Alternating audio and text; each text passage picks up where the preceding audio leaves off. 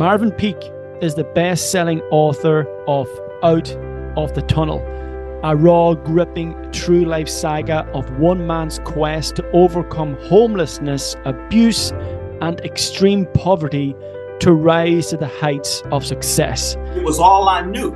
You push, you strive, you never let nothing defeat you. You keep going, you fight against the resistance. Marvin is also an international speaker, transformational strategist, serial entrepreneur, humanitarian, and officially recognized as an ambassador for peace with the Universal Peace Federation. I wanted to end world poverty. I wanted to bring people together in harmony. After serving in the US military and a six year tenure with the FBI, Marvin built multi million dollar contracting firms. That attitude and that way of life, I, I learned things about business. Created nationwide community development and economic programs, and expanded his philanthropic work throughout the US and the world. Marvin studied with some of the world's most prominent public figures in history, including Tony Robbins, Joe Dispenza, Deepak Chopra, and Wayne Dyer. Marvin Peake, my man, absolute honor to have you here on the Modern Warrior podcast. And this podcast is coming at a at a good time because you've just launched your new book out of the tunnel and I want to speak to you about that today on today's podcast and explore this tunnel with you, explore this story with you. And uh, yeah, the first question to you is what is the tunnel? What did that tunnel entail? Tell us about it. I really appreciate it. Thank you, dear brother, for having me on. I get that question quite a bit, and I'm glad we're able to introduce the concept of the tunnel, particularly for men who are going through the kind of challenge that they may not be familiar with. Uh, the tunnel is a concept that I picked up from Tony Robbins. Um, I was going through some serious challenges, and we were at a relationships conference in Hawaii. And my big brother, he said to me, he said, um, You know, when I first met you, I knew you would be king. The problem was you thought you were already king. But actually, you were a late prince at best with a king's lifestyle. You had no effing idea what was waiting on you. I know the turmoil you're in. It's the closest thing to death. But most men won't get to where you are, and those that do, they'll die before they bear the crown. You're not alone, and I will not let you die before you bear your crown. And when he said that, it freaked me out because I'm like, okay, where am I? Who's going to die? And how do I get out of it? so someone came over to me later and said, well, he's talking about the tunnel. I said, well, what the heck is a tunnel? He's, she said, you're in the tunnel she said, go and study the work of Alison Armstrong. And she gives this concept when she talks about the stages of development of, man, of manhood, the different stages that all men go through. Doesn't mean that you are in a particular stage or you've gone through one particular stage, but somewhere in there, we've all fit into these stages. And very quickly, one is the page stage where you have these grown men, they're like whiny little babies. They were probably spoiled by their good mothers, and they go looking for a woman to treat them as though their mother did. Whenever I cry and whine and you don't give me my way, I'll quit. I'll get upset. I'll get frustrated. I'll fight. or, you know, the term that is popularly used now, gaslighting, I'll gaslight the heck out of you and make it seem like you're doing something when all the time, all the while, it's me that has the issues. So we have these some men, and we all know them, and, and they whine and they cry and they can't get their way. And then the next stage is, is, is a knight. And there are three levels of a knight where it's playtime, where I just want to go and I just want to sling and have fun. I have no concept of what real life is about. I really don't want to do anything that's going to hold me accountable and be responsible. I just want to play. So you'll find, you know, you come out of your teenage years and a young adult, and sometimes even older, you know, you have men that are just playing around with nothing serious, nothing really serious on their minds.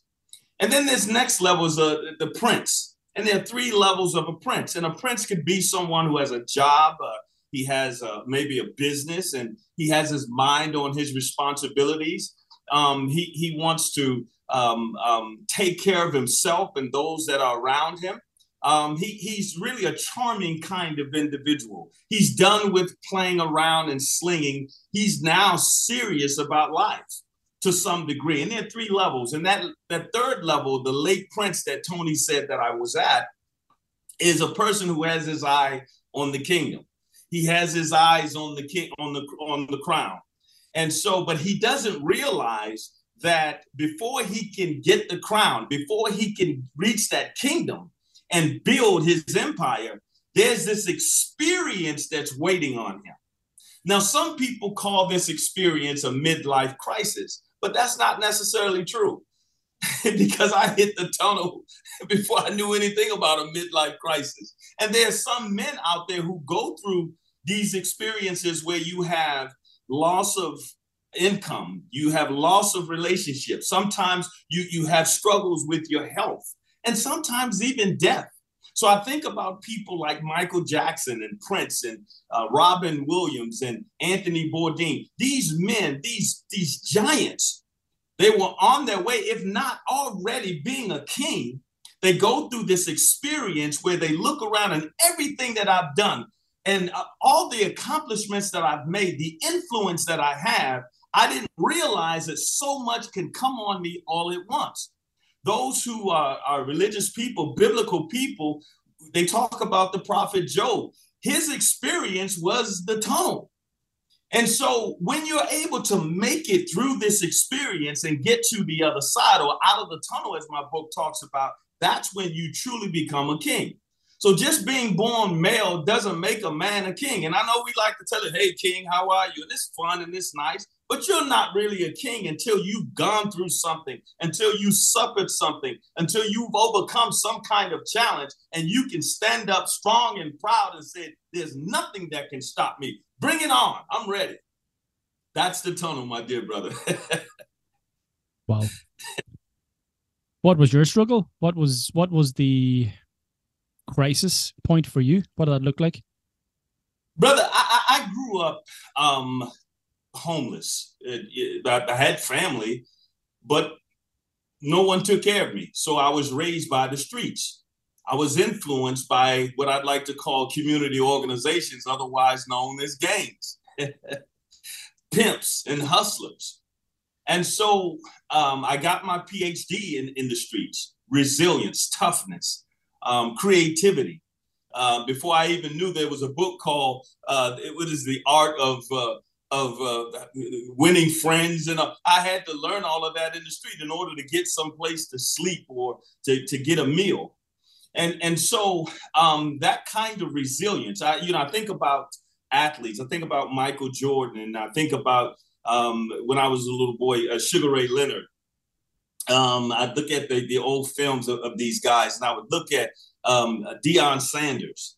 And even though he was flamboyant, I saw the kind of um, um, magic and mastery over his craft, where no matter what is in front of you, I am going to dominate. And so I was inspired by these figures to dominate my circumstances. No matter what you throw at me, you can leave me out here by myself. I'm going to survive. And I used that experience not only to survive, uh, uh, but to actually become successful. It became my way of life. It was all I knew is that you push, you strive, you never let nothing defeat you. You keep going, you fight against the resistance. And so that attitude and that way of life, I, I learned things about business. So I've never turned down a business opportunity. And I was on my way and I was building this empire and I amassed a, a great deal of, of wealth. And I had uh, some elements that came after me. I don't want to share too much because I want you all to read it in the book. And these elements came after me. And usually, people that come after you are the ones you help, are the ones you support, are the ones you've been there for, right? So, a lot of times we look out, we start look on the lookout for people that we don't know and elements outside of ourselves. But what's important is to see right up under your nose who's planning and plotting and looking for uh, areas and an opening to come and take you down. And so there were individuals inside of my fold who actually came after me and they came after me to take everything. And I'm gonna tell you something, they darn near did. Because everything I had built collapsed. And all the people that I had helped and supported and was there for, they were not there for me. They did not call and help. Is there anything I can do? They wanted to know what more you can do for me. And when you're not able to give them what you used to give them, then you're no good to them. There are some people, even to this day, I have people that will call and, and, and nice up to me and be buddy buddy to me and kind and say all these wonderful things. Oh, what a wonderful book. I love your book. And when you don't give them what they asked, you no longer hear from them. But I'm thankful for them too because they've given me more education, more strength, more power, and I see you when you come. I'll play the game with you and I'll smile and I'll compliment you back. But I'm only giving what I want to give because I know that there's a great chance that there won't be a return on my investment in you. So I began losing everything. And the attacks were coming from everywhere to the point where I started questioning life. You lose confidence in yourself, your ability. You, you easily forget all the things that you've done in the past. You're just looking for one reason to stay alive for the next day. And so you, you get so acquainted with loneliness because it becomes the safest place for you. And in, in that experience, dear brother, I realized that I had to focus on only the things that I could control. I could not control these people coming after me. I didn't have enough power. It's kind of like going up against um, an army, and and you know you you have a knife. they have machine guns and cannons and bombs and everything, and you have a knife. And so I'm going up against this, and you know this is the point where you have to release the resistance where the things that you learned in the past about fighting against the resistance and pushing your way through, you that doesn't prevail. And if, if it does, it's not sustainable. So I had to get to the point where what is it that I can control? I can control how I look at things. So when I when I first met uh, Dr. Wayne Dyer, I was going through the tunnel, and, and Dr. Wayne Dyer said to me, and he said this, he made this so popular change the way you look at things and things you look at change. Tony Robbins was coaching me along the way. I remember hearing encouraging words from Deepak Chopra, and I started studying um, the Bishop T.D. Jakes about a man in his cave. And I said, wow, that's that tunnel thing. You know, why am I just now finding out about this? So I said, what I can do is start making my bed every day and celebrate myself for it. Whenever I get a compliment, transmute that consciously as some kind of reward. See it as compensation, as divine compensation. Keep things neat around me and orderly because I understand that the universe itself, the first law being motion, the second law being order. So if motion and energy is happening at all times, then I need to come to order in alignment with that motion. And then the things that I desire could possibly align itself with my intentions. And so when I started seeing everything that I could transmute as a plus, as a reward, my feelings started to change. So what I was seeing and what I wanted to see started to match what was in my heart. I, I gave myself any excuse to laugh, to smile, to find something good, because that was the only thing I could control. I would look at the sun and just say thank you. I wouldn't get out of the bed until I was able to put myself in a position to feel good about myself and life, regardless of what that was. I used to walk around with just loads of cash because it made me feel strong and powerful and wealthy and rich. And I was I was doing pretty good. And then I said, I'm not going to walk around with any money. I'm going to see money in everything around me. That I don't have to physically have it in my pocket. I can see it before me, around me, behind me, and it keeps coming to me because I understood that that which I'm looking for is either already here or is vastly coming my way. And that change and that shift in my consciousness and in my feeling began to expand my field, my electromagnetic field that I talk about in the book, and how it connects with the universe. And I began to see myself and my mission again. Before, I thought I had a great mission. I wanted to end world poverty. I wanted to bring people together in harmony. And it got a little deeper for me in the tunnel. So instead of the tunnel hurting me and destroying me and getting me to kill myself, I use it as an incubator. I use it as a school, a place where I can go and train and get stronger in every aspect of my life. And so I began to see myself as the universe's microcosmic co creator of its intent, its purpose, and its impulse. So everything that I think, say, and do is in accord with what the universe desires. And very slowly, brother, things started to shift for me. Stuff started to come back. And now I'm even stronger. I could see more of the light. I wasn't completely out of the tunnel, but I now know what I need to do. And the next person that comes in my life that I want to have a relationship with, I want to make sure she's on point. You're not just going to come here and just take from me and use me. And if I allow you to have something, it's because I'm giving it to you because there's a karmic law that has everyone's address and it will come knocking on your door. So if you think you're taking taking advantage of me, just keep living. Just keep living and see what happens. I don't have to get revenge. I don't have to come after you anymore. I don't have to use that street hood part of me to get back at you. It's coming. Just hold on. hold on, baby. what was the what what was the most difficult thing for you to leave behind in the tunnel? Um, my solitude. Gosh, you know, anything in excess is is not good. But I I was so alone. I grew up alone, so I was so alone and so lonely to the point where I, I had to go into acceptance and non-resistance. And then I started loving that. Like, man, because the only person I could trust was me. I really stopped trusting all humans.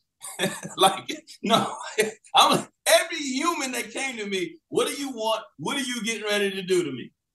Because everybody in my life, and when I tell you this, brother, I'm telling you, everybody that I had a personal relationship with betrayed me on some level or another. And I just did not trust humans at all. They lie on you, they make up stuff, they try to take from you. And I just didn't trust. And I began to forget what is your mission here, man? Do you now, can you go back to seeing every individual, not just as a reflection of you, but as an extension of you? You share the same life force. And whatever is happening with these people, they are the physical manifestation of what's inside of you that's been lying dormant, that you've hidden, that you don't want to see, that needs to come to the surface. So, Marvin, you can fix you. Right? So that's what I read. It ain't even about them, it's about me. So when I'm in this tunnel and I'm having this solitude and I'm falling in love so much with being alone, having to leave that was like, wow. because now I have this book. I have to go out, I have to speak to people, I have to engage with folks again, you know, and and and so the thought still comes there, but I understand that every individual is my teacher. Before I judge and condemn them, I'm here to serve and to love up on you, but I'm much more wiser, much stronger. You're not going to take advantage of me anymore. That ain't happening. Mm-hmm. Yeah. yes, and sir. You you talk about loneliness quite a bit, and I do believe that there is an epidemic of loneliness in the world today. especially for men. So, for any man who is in the pit of loneliness, what are the steps they need to take in order to connect again, connect themselves, connect other people, to dissipate that yeah. loneliness? Yeah. You know, the first thing is connection to self, is learning to appreciate, honor, and love self. Because if you can't get along with you in your alone time, nobody else will either.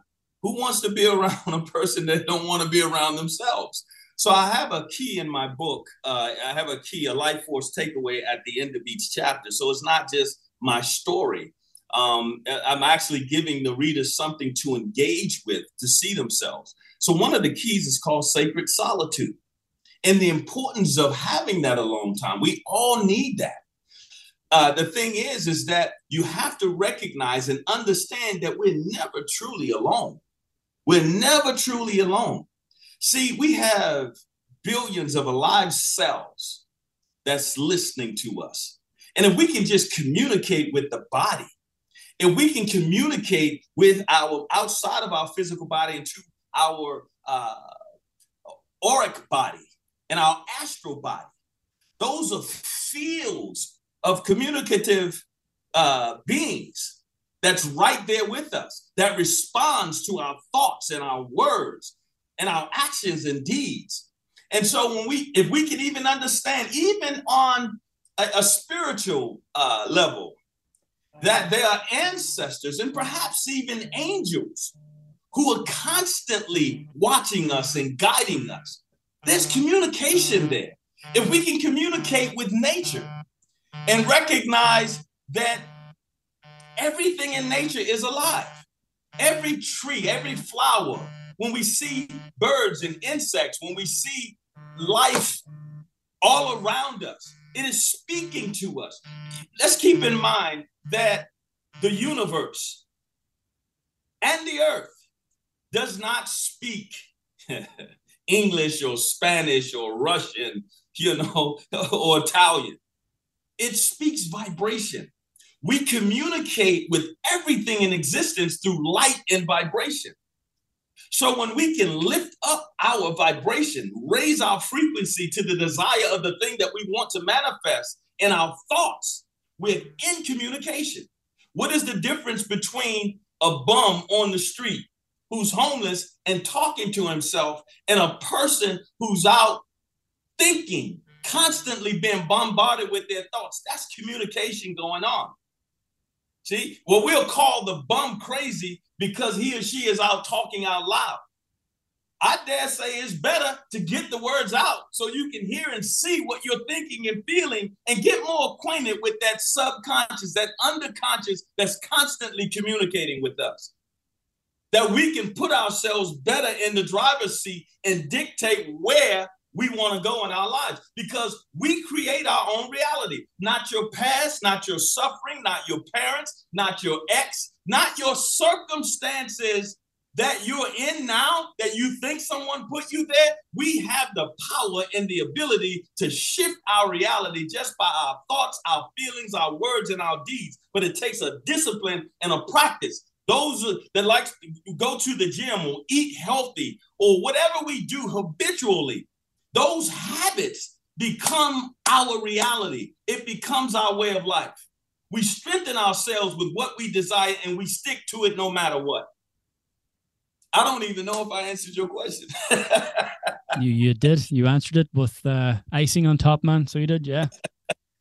Is the uh, what's the practice look like? Is it a matter of reframing your thoughts whenever a negative thought comes in that you can flip it to a positive? Is it something more than that? I'm a big believer in journaling. What's it what's yeah. it look like? No, it's beautiful to journal. But one of the things that, that I learned is that thoughts actually does not originate with us.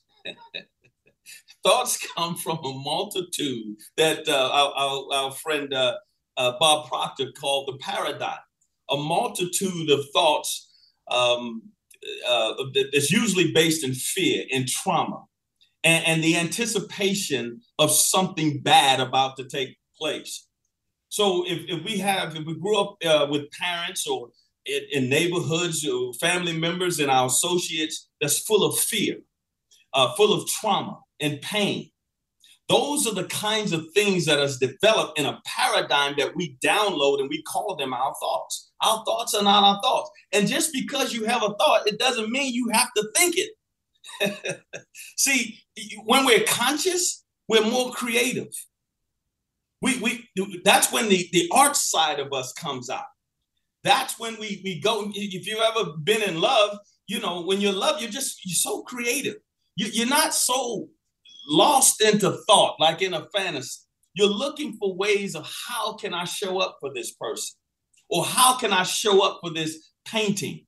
Or whatever the, the talent that we have, or whatever desire that we have, whatever gift we have, we fall in love with that. That's when we're conscious. When we're thinking, that's when the subconscious is kicking in. In most cases, it's about the pains of the past or the worries of the future. So I, the, the, the first thing is that being as present as possible, whatever your gift or your skill is. And if you don't have one, go and serve someone until you find out what that purpose is. So if you're reading or journaling or painting or working out, preparing a meal. Some people are very good at just preparing meal when you can cook and it, it turns into like a wonderful masterpiece. It's beautiful, right? so whatever it is, just being present, paying attention to your breathing, right? When, when you're when you're looking at something, really look at it. Look at the shapes and, and, and the, the size, the colors of it, the dimensions of it. When you're hearing, really hear. I heard someone say that we we we instead of hearing to listen, we're hearing preparing to respond. If that's what we're doing, we're not really listening. So if we can take our presence to just hear, to see, to feel, not just walk, but feel the texture of the earth, feel the magnetism of the earth. You know, when you smell, smell the fragrances that are around you. Life is going on all the time. And this is the reason I said we're never alone. as Everything is communicating with us if we're just present with it. When we become present with it, we become conscious in that moment, when we're ready to manifest something, when we're ready to create something and bring something into fruition, you can only do it from presence. It's not going to happen from subconscious because the subconscious is going to produce a reality that's based in fear and worry. Boom. Marvin, my man, I am fired up and you have just projected a ton of positive energy through the through the speakers of everyone listening to this today. And I would love to continue the conversation with you, but I know you got a conference to go to. So absolutely, absolutely, brother. We got to finish out the whole hour. I want to come back and do the whole hour. Yes, we will be back for sure, man. Once you finish yes. this book tour and you've got a bit more time in your hands, um, yes. because I know there's a lot more we can unpack here. And I'm going to grab this book in the meantime. I'm going to read it, and uh, on the second podcast that we have, the next podcast we have, there'll be more deep diving questions to to ask you and to explore with you. So I'm fired up, man. Uh, but for the time being, please let us all know where we can find you, where all the listeners can grab your book, and any other links you may have that would, uh, yeah, would help the people out of this podcast. Uh, thank you so much, brother, for having me. I'm truly, truly grateful. But marvinpeake.com, M A R V I N P E A K E.com is where you can find me. The book can be found wherever books are sold. And I know this is an international, a global podcast. So I don't know if you can you, you can go through Amazon. We've already hit Amazon number one in multiple categories, right? So, yes. so thank you all for that. Everyone, thank you for that. So we're going after some of these other lists. So you know, Barnes and Noble, they may not have that over in Ireland. But but wherever books are sold, just order the book, get the book. And I mean, the reviews that we're getting from people who read, they're talking about they cried and they laughed and they're so inspired. And so many questions are coming up. So I'm, I'm actually on tour now, and we're gonna come, we're gonna go everywhere we're invited, and we're gonna set up these key clubs, these life force takeaways, kind of like a book club, so we can delve a little deeper into these keys. We want to talk about transformation and transitioning. We want to talk about fulfillment. We want to talk about time. What is time? We want to talk about integrity, coherence, and anxiety. And then I have a very beautiful key that's dedicated to women. It's called Divine Essence. And it's sort of a, a, forgiveness. to every woman that have ever hurt me, including my mother who recently passed. Um, but uh, to every woman on the planet that I do understand. And men, it's really a call out to us for us to take accountability for how we have shaped civilization and what we've done to uh, some of our women.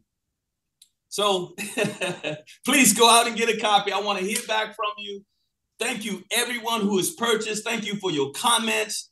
Thank you for even your questions that come up. They're going to be a lot of questions. It's going to be very entertaining. I put everything I had into this book, and um, it, it, it's certainly a, a labor of love. Um, I won't be putting out anymore, so I put everything into this. And if you have any questions, give me a shoot me a, a, a, an email, a DM, or something, and then I'll reach back out to you. And I hope to see you all in person soon. Yeah, come to Ireland. Yeah, get you set up. Absolutely, I have friends in Ireland. Let's I have very then. good. That's Let's right. go. Yeah. Well, I'll have more, I will have more questions ready for you for the next podcast. So uh, be set for that too, man. So until next time, Marvin.